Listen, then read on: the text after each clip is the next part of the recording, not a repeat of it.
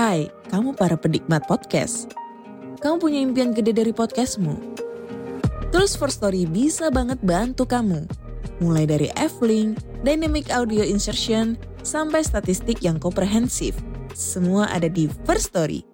Gak ketinggalan kamu bisa monetisasi podcastmu lewat iklan dari First Story Ads yang bisa kasih kamu penghasilan dari setiap place podcastmu. Yuk gabung sekarang dengan klik di firststory.me. Sekali lagi, klik di firststory.me. Mari kita bawa mimpi podcastingmu menjadi kenyataan.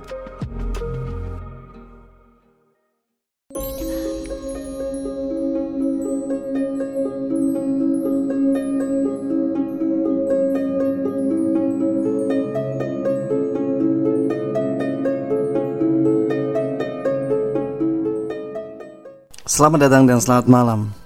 Saya Denny, narator dari Rumah Horor Indonesia, kembali menjumpai kalian. Dan kali ini seperti biasa, kita akan mendengarkan sebuah cerita horor di malam hari ini. Sebelumnya, buat kalian yang sudah subscribe channel Rumah Horor Indonesia, juga sudah komen, sudah like atau dislike. Terima kasih. Dan buat kalian yang juga setia mendengarkan saya di podcast Rumah Horor Indonesia di Spotify, juga makasih dan mohon kesediaannya buat mampir ke YouTube RHI atau Rumah Horor Indonesia buat subscribe karena itu bakal membantu banget. Dan terima kasih banget buat kalian yang sudah. Cerita horor di malam hari ini berjudul Hantu Berdagu Panjang. Pengalaman ini saya tulis berdasarkan kisah nyata yang dialami oleh paman saya sendiri. Kejadian ini terjadi di tahun 2004 yang silam. Paman saya, sebut saja Adi, merupakan seorang petani penggarap sawah. Setiap hari, Adi selalu pergi ke sawah untuk mengurus lahan yang digarapnya.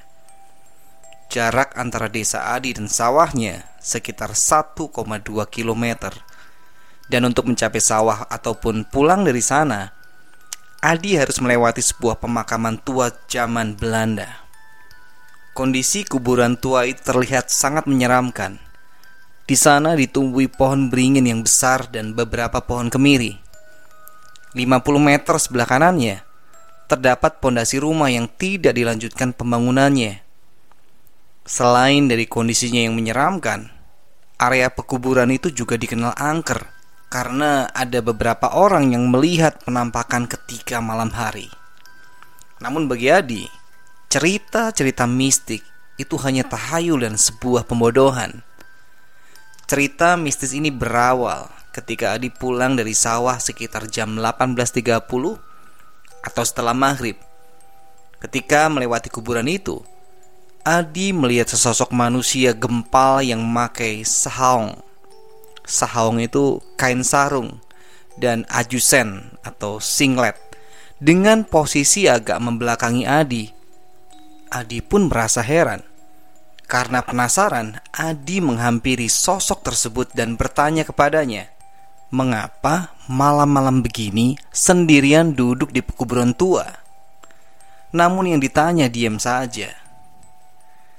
Ini kayaknya kalau manusia waras ya ada yang duduk-duduk di kuburan sendirian, tenang-tenang aja, ya jangan disamperin. Emang sudah pasti itu manusia. Oke deh, kembali lagi ke ceritanya. Ketika mendekat, si Adi berteriak histeris karena yang ditanya ternyata bukan manusia, melainkan hantu. Wajahnya memiliki dagu yang sangat panjang, pipi sebelah kiri menganga, ya robek kiwir-kiwir gitulah sambil menghisap rokok pipa atau cerutu. Ini rokok pipa sama cerutu perasaan beda deh ya. Ya udah, yang penting dia ngisap rokok gitu ya. Sontak Adi lari tunggang langgang, ketakutan sambil teriak-teriak. Ya pasti teriak-teriak lah. Masa sambil nyanyi lagunya Peter Pan? Kan gak masuk akal. Sampai di rumah pun, Adi tetap berteriak histeris sehingga mengundang perhatian warga. Setelah melihat hantu itu, Adi mengalami demam selama seminggu. Barulah setelah dirukiah, kondisi Adi berangsur membaik. Akibat peristiwa itu, Adi tidak pernah lagi pulang dari sawah melebihi jam 5 karena trauma. Itulah kisah nyata yang dialami oleh paman saya. Saya sengaja menulis cerita horor ini karena tiga hari yang lalu ada kabar seorang warga juga melihat hantu dengan bentuk yang mukanya persis sama dengan yang dilihat oleh paman saya di cerita tadi. Ya itu tadi teman-teman cerita horor kita untuk malam hari ini. Semoga kita bisa mengambil hikmah dari semua hal yang sudah terjadi. Kita bisa belajar dari pengalaman orang-orang tadi, baik itu fiksi maupun itu nyata. Ambil sisi positif dan buang jauh-jauh segala kebatilan dan keburukan. Dekatkan diri pada Tuhan yang Maha Kuasa dan semoga kalian terhibur dengan cerita tadi. Sampai ketemu di kesempatan berikutnya. Selamat malam, selamat beristirahat.